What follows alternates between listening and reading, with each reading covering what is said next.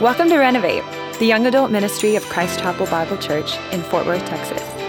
We are for all young adults.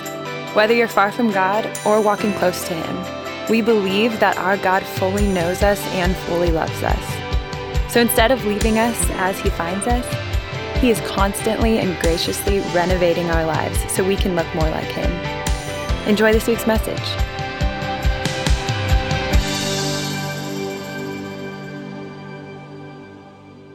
Man, it is a privilege to get to do ministry alongside this band and so many awesome people. And Ben, thank you for the very kind words.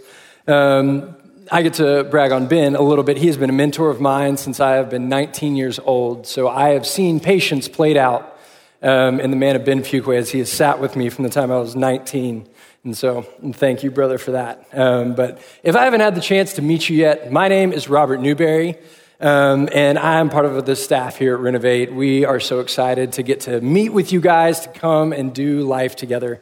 And so it's a privilege to be with you here today. Um, a little bit about me I've been working at Christ Chapel in some various different roles for a couple years now. Um, but before that, I went to TCU, so go frogs. Uh, many frogs out there. Yeah, we love it. Um, and I grew up in Austin, Texas. I defected from the clan of UT. All of my family went to UT before that, besides my brother and I. So we moved up here to Fort Worth, um, and I loved it. It was awesome. Um, and a little bit of recent life updates for me. I got married um, in January to my wife, Sarah. Um, 10 out of 10, recommend marriage. It's a great time. It's a ton of fun. Um, but it does come with a few adjustments when you got to get, uh, get into life with another person. You start living with someone who maybe isn't used to your rhythm, uh, my wife has been having to make a lot of those adjustments. Um, I am not what you would call an easy roommate, as a couple guys in here can attest to from living with me in the past. Um, I keep the laughs are what you're hearing are my ex roommates. Um, but I keep uh, weird hours. Um, I'm very much a night owl, and I only usually sleep about four to five hours a night. Um, not out of need, just out of choice. Don't know why. Um, I can watch the same movie four to five times in a row, not in the same sitting, but like four days in a row and still enjoy it. Um, whereas other people are like, if I hear that soundtrack to Braveheart one more time, I'm gonna kill you. Um, and uh, I am, in my own generous term, very scatterbrained, or as some other people would call messy. Um, but men in my life have for a while now loved me enough to say, hey, you need to be better about this stuff. You need to grow. And so now that I am married, there is once in a blue moon where it comes out that I am actually a competent, functioning adult. Like, I do all the things I'm supposed to. I pick up my own stuff. I do the dishes without being prompted. Um, and it's just this really crazy thing, you guys. It's awesome. It's this like adulting thing that they talk about. It's a ton of fun. But when I do that, uh, there's this weird phenomenon that goes on in me. I am like a kid at show and tell. Like, I want to tell everyone. Like, I will call up my best friend and be like, dude, just did the dishes. And he's like, that's weird. Why are you telling me? Like, that's a normal thing. Um, and like, I'll go and I'll shout it, like, I'll bring it up when I'm over at a friend's house and talk about it. And I, like, I just want to be recognized for it. Like, it's been a way that I've had to struggle, and I just want to be known for it. Um, and I realize that that's not just something that I do now that, you know, I'm married. Like, that is just a new window into an entire category of my life where I want the affirmation. Like, I want recognition for doing the good things that I'm supposed to, because there's this benefit from it. There's this benefit that we get when we're recognized for doing good things. But I think there's a catch with it. When we get recognized for it, it builds this cycle of wanting to do it, wanting to get recognized because it feels good. And so we begin to seek it out in different ways. Like, I will begin to tell that story about how's a really good husband at parties when Sarah's standing right there. And then she's like, Yeah, cool, bro, you told that like 10 times already. But I just want that recognition. And what it does in that moment with her is that it actually kind of sours that good deed that I did because I'm using it again and again and again to try and get this feeling of affirmation that I keep wanting to come back for. Um, and I think we all do it. I think at times we all tell stories to influence people and what they think about us. We try and get affirmation based on the way that, you know, we live our lives. We seek to grow our reputation. or our status by re- regaling all of our best moments and tell that story because we just continually want that affirmation of, yeah, you're doing a good job. And I think we even do it in, uh, in our spiritual life too. Does it count if you went on a mission trip, if you didn't Instagram yourself holding a really cute baby or the building that you just built? It doesn't because we want to be recognized for it. Like, if you want to think of even the extreme examples, you can go on YouTube and find videos of guys who are literally recording themselves going to give like a homeless person an apartment. And they're just sitting there like, ah, oh, it's so, it's so good. It's, so, it's such a good thing to be selfless and give. And it's like, yeah, real cool, bro. You just, you know, got a million likes on YouTube for that thing. So, yeah, it's real selfless. But we just have this constant cycle of wanting to get that affirmation. So we have to keep putting ourselves on this pedestal. We have to keep putting our best foot forward, and we begin to try and strategize, not about what we want to do or what good we do, but how to get recognized for it. And I think the hard part about that is that in the world that we live in, there's so many different things that you can pay attention to. You got to keep growing, you got to keep getting bigger. And you have to keep continually trying to find new ways. And it just becomes this exhausting thing of you can't live your life anymore. You have to plan out ways to be noticed for the good that you do. And I don't think that's the way that we're supposed to live. I think there's something wrong with having to figure out and plan and strategize how to be recognized for what you're doing. And so turn with me in Matthew 6, if you have your Bibles with you, and we're going to look at how Jesus redefines what we're supposed to do, how we're supposed to live out. And as we walk through this month in Scripture, um, you're going to notice a trend. You're going to notice a trend that as we are called to live out, if you are in Christ, as we are called to live out our righteousness, it matters the motives behind how we do that. It matters why we do it. And so we're going to figure that out. So look with me in Matthew 6. It says, Matthew 6 1, Beware of practicing your righteousness before other people in order to be seen by them, for then you will have no reward from your Father who is in heaven. Thus, when you give to the needy, sound no trumpet before you as the hypocrites do in the synagogues and in the streets, that they may be praised by others. Truly I say to you, they have received their reward. But when you give to the needy, do not let your left hand know what your right hand is doing, so that your giving may be in secret and your Father who sees in secret may reward you. So, a couple things to take note of here as we're unpacking this, as we're diving through it. The first is we are called to live out our righteousness. We are called in Matthew 5 16. If you've been walking with us through this whole series, you remember that Jesus says that we're supposed to let our light shine before others so that they may see your good works and give glory to your Father who is in heaven. So we're called to live it out. But I think what he's doing here is giving us two ways that we can live it out. The first is in order to be seen by men. That's Matthew 6, 6 1, where he says that they were doing their righteousness in order to be seen by others. And the second is in order to be seen by God. Both are called to live it out. Both have the same actions on the outside. But the difference is the why. The importance is the motivation behind the practice.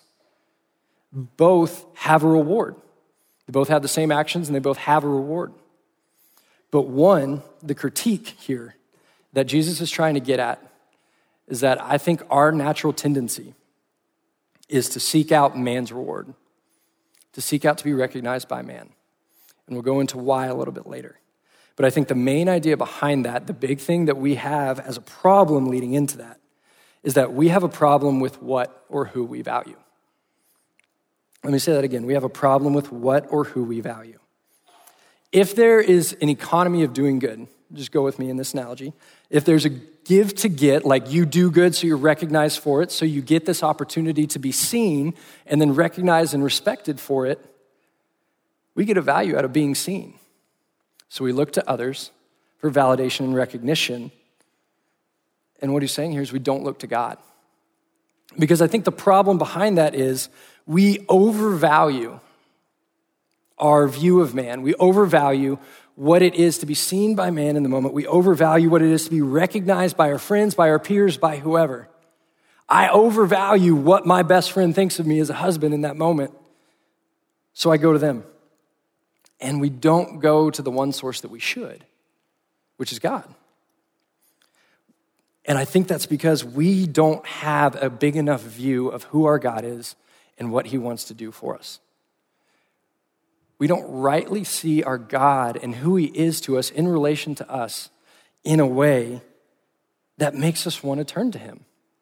Like, I admit, my first inclination whenever I crush it as a man, as a friend, as a guy, is I want to thank you from the person right back. My first thought as a Christian isn't, man, I hope my God sees me. I think there's a problem with that. Jesus is telling us that there's a problem with that here.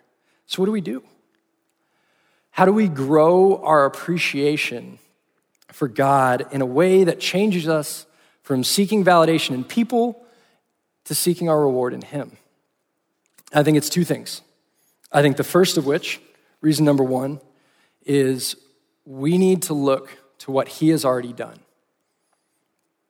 We need to look to what He has already done. If we don't value what God is going to do, where it says in Matthew 6 4, He who sees in secret, our God will reward you. If we don't value the reward of God, if that doesn't make us want to instantly run to Him, I think that's because we haven't spent enough time reminding, reminding ourselves of what He has already done. And I think there can be a couple camps that you fall into as the reasons to why that we don't value what God has already done. First of which is you never thought you were really that bad. Like if you are in Christ, you are a saved Christian, you are a person who professes that Jesus is your Lord and Savior, but that doesn't give you enough motivation to want to go out and serve Him and do everything for Him. It might be because, you know what? You come to church, you know what you're doing, you know, like, yeah, like I do the church thing, but at the end of the day, you never really thought you were that bad. Jesus was a guy who came and like helped you get give you the final nudge rather than was the main hero of your story. But I think the reality of scripture is, is that there is no story for any of us where Jesus is not the hero.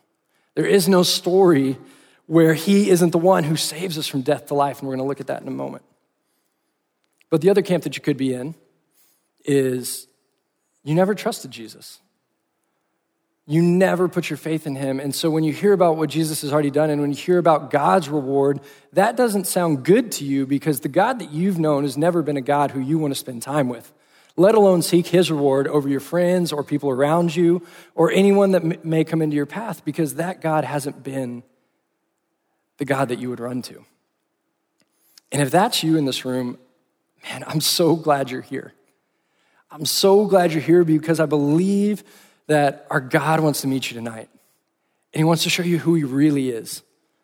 Because the God that we know, the God, if you are in Christ, the God that we know is an incredible God. I'm going to read a couple verses for us and we're going to go through them and I'm going to show you just what that means that our God has done abundantly enough for us to do, like for us to live our entire lives for Him. The first place that we're going to go is Romans 5 8. Um, and I'm going to go pretty quick here. So if you're turning in your Bibles and you can keep up, kudos. But if not, you can just listen along. Um, and it says, But God shows his love for us in that while we were sinners, Christ died for us. God shows his love for us in that while we were sinners, Christ died for us. And what that means is that when we were far off, when we were off on our own, when we were lost, when we were broken, when we were floundering out there, when we had no hope, our God saw us in that moment, and out of his love for us, he said, No, I'm going to come down here and I'm going to know you. And not just that, I'm going to give you my righteousness. 2 Corinthians 5:21 is the next place we're going. And it should be up on the screen this time. And it says, "For our sake he made him who knew no sin to be sin, so that in him we might become the righteousness of God." For our sake and for those of us who are in Christ, that would be enough. Like if we were talking about how you were going to live out this Christian life, if we were talking about motivation, and all you knew is that your God said, I am going to take your place and I'm going to give you my righteousness, and said, that would be enough. Because for me as a man, I struggle each and every day with wondering if I'm doing the right thing, with wondering if I'm going to measure up, with wondering if I'm going to live. But the gospel of Jesus Christ means that I no longer have to wonder because my God came and stepped in in my brokenness, in my filth, in the fact that I can't live up to being the man that I am, let alone a husband, let alone a friend, let alone work and do everything that I'm called to do. I couldn't even just manage myself. But my God stepped in in that moment and he said, I love you. You're my son. I'm going to take care of you. And we need to dwell on that as believers because we're so prone to forget. We're so quick to move to other things because it's not right in front of us all the time because we want to forget the fact that we're not so great. And so we want to move on from that. But if we would just sit, if we would just sit in the fact of how good our God was to meet us in the brokenness, to meet me, a man who still has to this day continually confess to brothers to walk out of lust, envy, pride, anger. If we would just sit and recognize that his love for us means that no matter what you've got going on, that he loves you and he will never leave you. In fact, he loves you so much that he sent his son, not only just to live among us, not only to dwell here, but to take on our very punishment, to die the death that we deserved. And then instead of leaving us there, instead of just keeping us at status quo, he says, No, no, no. You're going to be mine. I'm going to love you. I'm going to cherish you. You're going to be my son or my daughter. And I will hold you. I will keep you. I will protect you. I will watch over you. You are mine. No one takes you from me. Don't worry about shame. Don't worry about fear. I've bought all that. That's who our God is. And that's what we need to sit and focus on long enough so that we can be overwhelmed by the goodness that He's already given us. So that we can sit and we can fix our eyes on Him, and we are so infatuated with what we have seen by how good that our God is that we don't want to run anywhere else. So that when it comes to how do we live this out, we say, no, no, no, I want to go to Him who's always been good to me.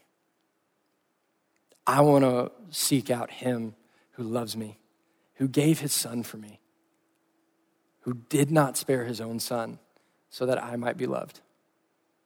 We need to focus on what he's already done, and we need to remind ourselves of it daily. And that's good. But then moving forward, our God is good enough to not just leave us in what he's already done, but he wants to do more. So, our point number two is pursue the greatest reward. Going back to Matthew 6, 1 through 4, there are two rewards. One is a reward of man, and the other is God's reward. And if I'm honest, I'm really prone to seek out man's reward for one reason. I love instant gratification, you guys. Amazon Prime is my best friend. It is fascinating to me. I'm a tech nerd, so it is fascinating to me that I can click on a picture online and it will show up on my doorstep that day.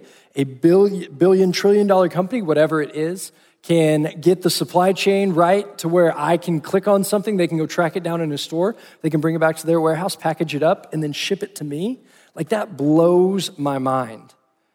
And so for me, seeking the greatest reward is hard because I'm all about the here and now.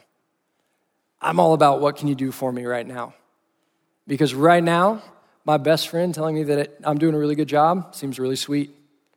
Right now, being recognized for doing a great job here tonight seems really great. And so I have to struggle, I have to wrestle with that.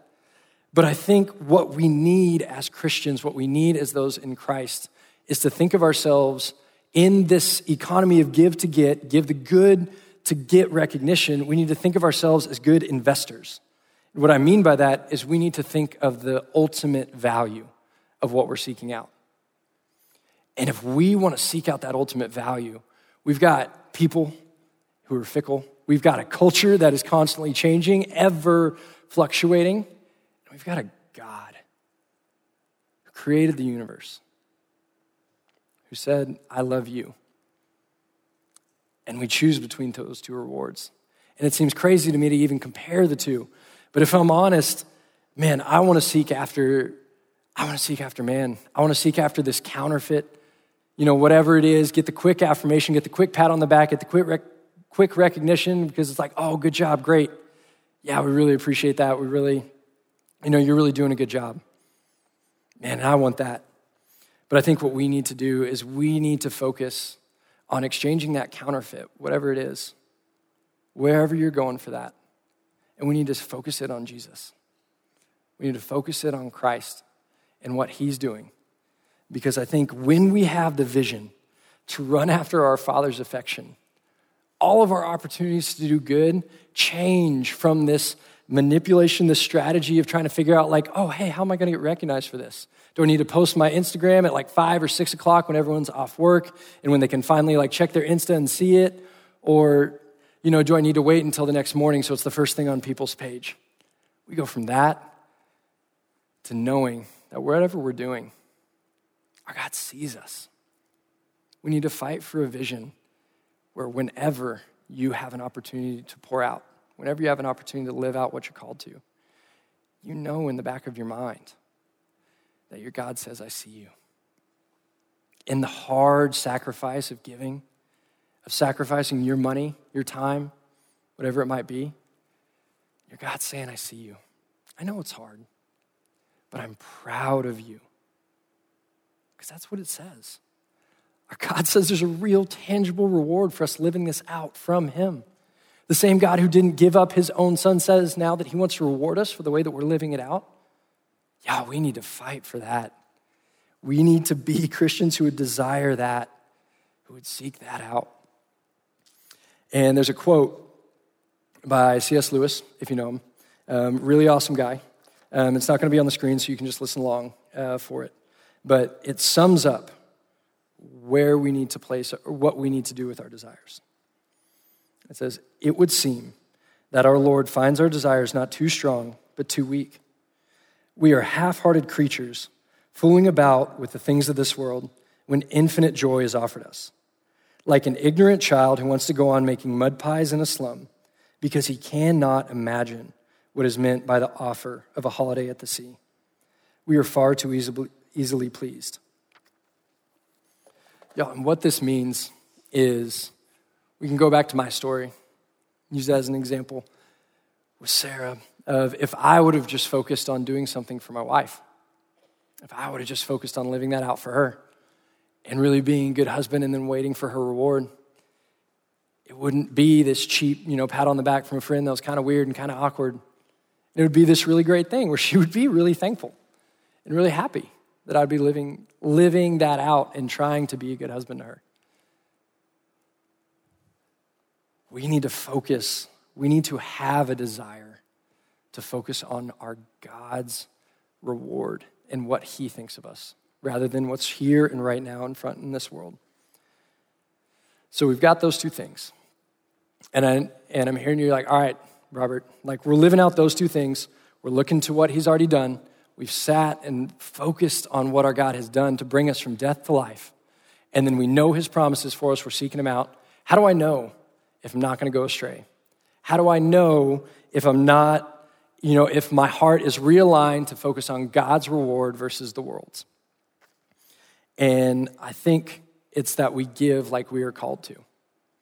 Matthew 6, 1 through 4 gives us an opportunity, a way to live out our giving, a way to live out being generous.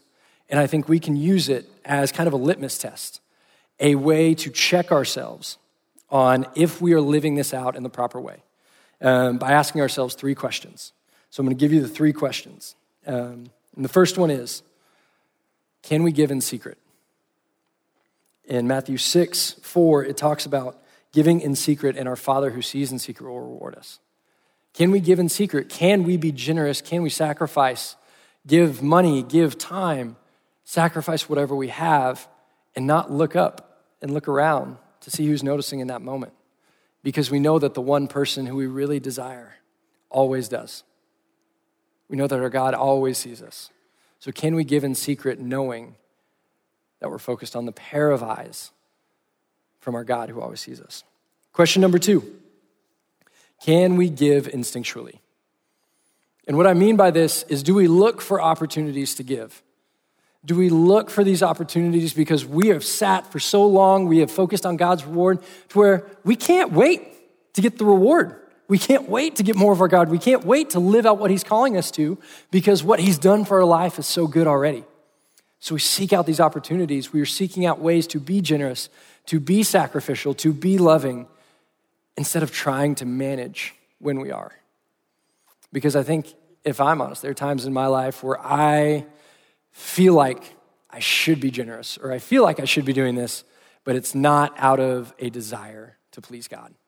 Which leads me into my last question Can we give in joy? Is it our joy to do what our God calls us to? Because if it's not, it's not going to be our reward. It's not going to be our joy to get His reward. So, is it our joy to follow our God? Is it our joy to live out what He's calling us to? Because if we have sat, if we have focused on what He has done, and we looking at what He has already promised us, man, it should be it should be an overflow. It should be this overflow of God. You have been so good. God, you have done abundantly more than I could ever imagine already. And you want to give more? You want to sacrifice more for me? I'm in. Would that be our heart? Would we be Christians who know beyond a shadow of a doubt that the surpassing worth that we already have in Christ is so good that we want to do anything we can to live out more of His way?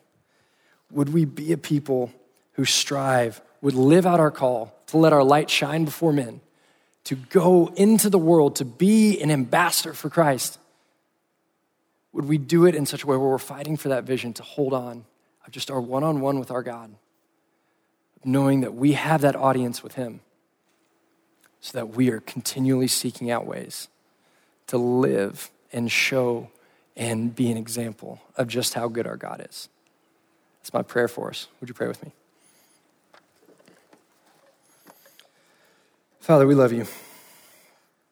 God, I I'm overwhelmed by the fact of how good you are to us. God, the fact that you called me from death to life, a sinner, a struggling man each and every day.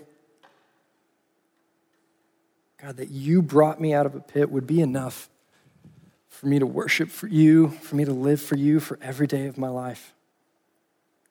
But you know our hearts are fickle, you know our hearts are fleeting. And so you meet us continually with grace and with the promise of a reward. God, you continually pour yourself out for us. And God, we are in awe of what you would do. So God, may you align our hearts right now.